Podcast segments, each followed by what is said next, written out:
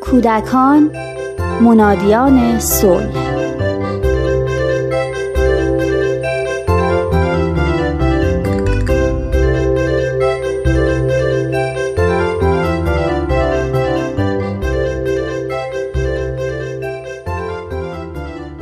خونه امم رفته بودم. از بچگی این اممو خیلی دوست داشتم. تو خونهشون خیلی به ما خوش میگذشت. امم دو تا دختر داشت و دو تا پسر.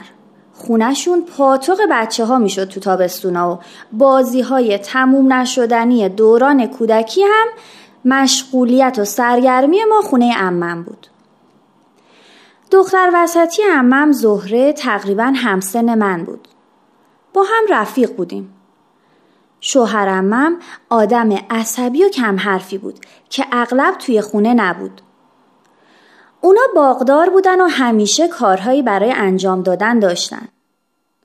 بعدها که بچه ها بزرگتر شدن به مادر پدر کمک می‌کردن و تقریبا همیشه مشغول کار بودن.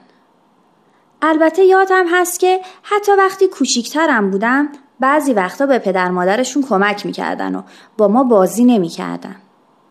به هر حال حالا از اون سالها خیلی گذشته. زهره ازدواج کرده و دو تا بچه داره. زهره هم مثل پدرش کمی عصبیه.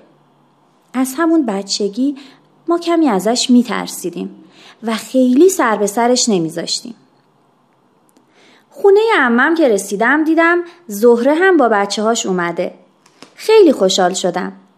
ولی در عین حال به خودم گوش زد کردم مواظب باش هر حرفی نزنی.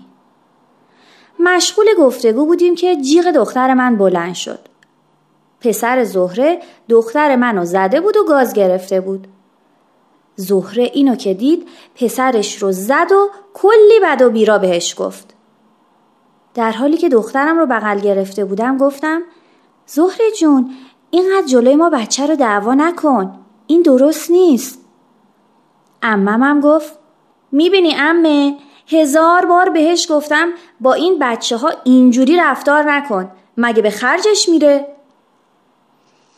زهره که مثل یک بمب تازه منفجر شده بود سیل کلماتی که از دهنش خارج می‌شد رو به سمت ما پرتاب کرد و گفت به هیچ کس مربوط نیست. بچه منه. مال منه. خودم هم می‌دونم باید چه جوری تربیتش کنم. اصلا من دلم می‌خواد بچم رو اینجوری تربیت کنم.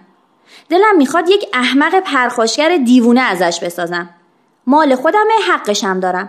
هم خدا و هم پیغمبر این حق رو به من دادن. و کلمات و جملاتی که دیگه نمیشنیدم. فهمیدم که من و اممم اشتباه کردیم. نباید اینجوری زیر سوال می بردیمش و قضاوتش می کردیم.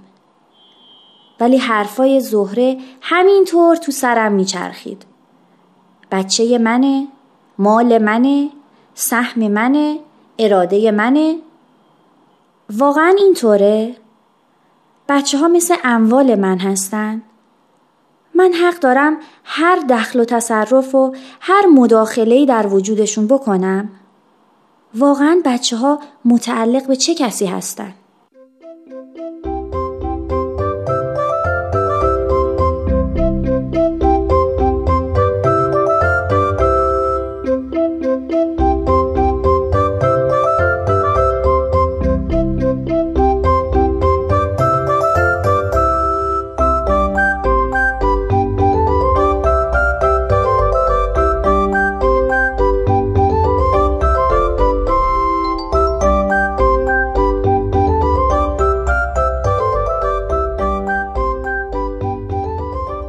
همین هفتاد هشتاد سال پیش نگاهی که به کودکان داشتند این بود که اهمیت و ارزشی ندارند تا وقتی که به بلوغ برسند و صاحب اعتبار و نام بشن و اون وقت هست که میشه اونها رو دید و به اونها اهمیت داد از این رو بود که در طول تاریخ کودکان مورد ظلم قرار می گرفتن و یا نادیده گرفته می شدن و نسبت به اونها کاملا بی تفاوت بودند.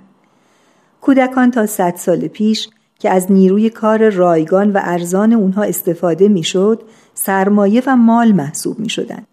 حتی در کشور ما هنوز هم میشنویم که مردی بگه من خونه و مال و زن و بچه دارم امروز کودکان موجوداتی لطیف و زیبا به حساب میان که باید با مراقبت ما به رشد و کمال برسند در حال حاضر کودکان رو دارای حق و سهمی از جهان می‌دونیم و به آزادی اونها احترام می‌گذاریم.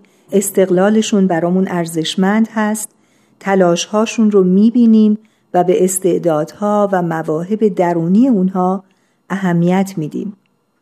اونها رو آفرینشی یگانه از جانب خداوند یکتا می‌دونیم و هیچ انتظاری درباره آینده اونها نداریم. و از همه مهمتر اینکه اونها رو موجوداتی که در دوران زندگی از اونها بهره بگیریم و در پیری مسئول رفع نیازهای ما باشند نمی‌بینیم.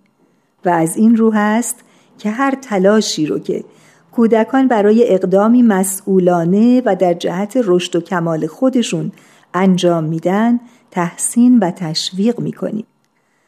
مانند آینه ای میشیم که استعدادها و خصوصیتهاشون رو به اونها نشون میدیم و کودکانمون رو به سمتی سوق میدیم که از آن خود اونهاست و منطبق بر انتخابها و آزادی اونهاست. حضرت عبدالبها اطفال رو دردانه، نونهالان جنت ابها، نوگل گلستان محبت، نهال بوستان هدایت و نهالهای پرشکوفه بهار مینامد.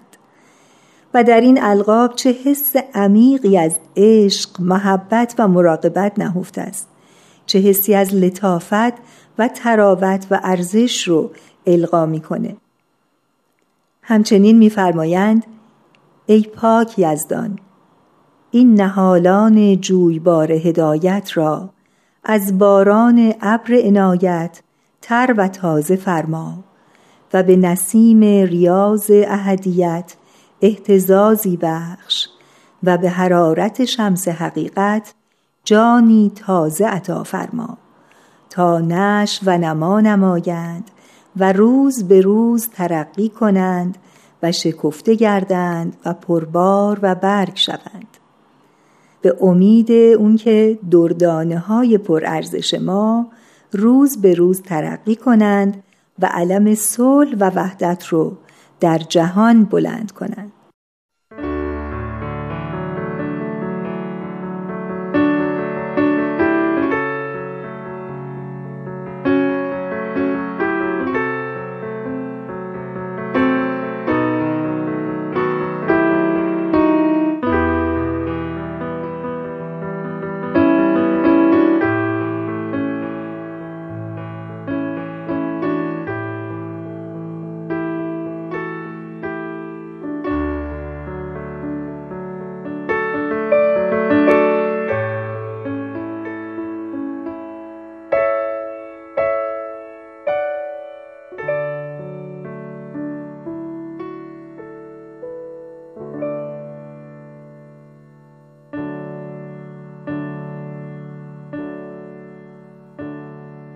خدایا هدایت نما حفظ فرما.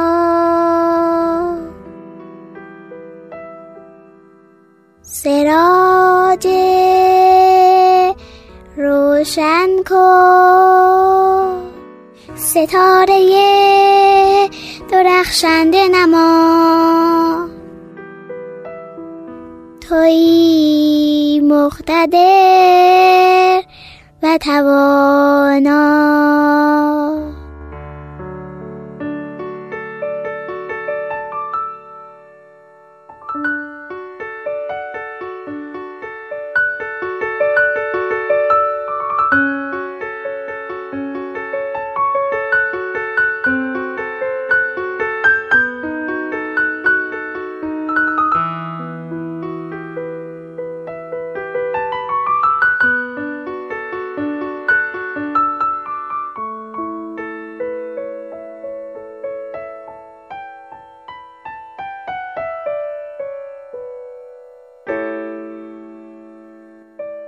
تهیه شده در پرژن BMS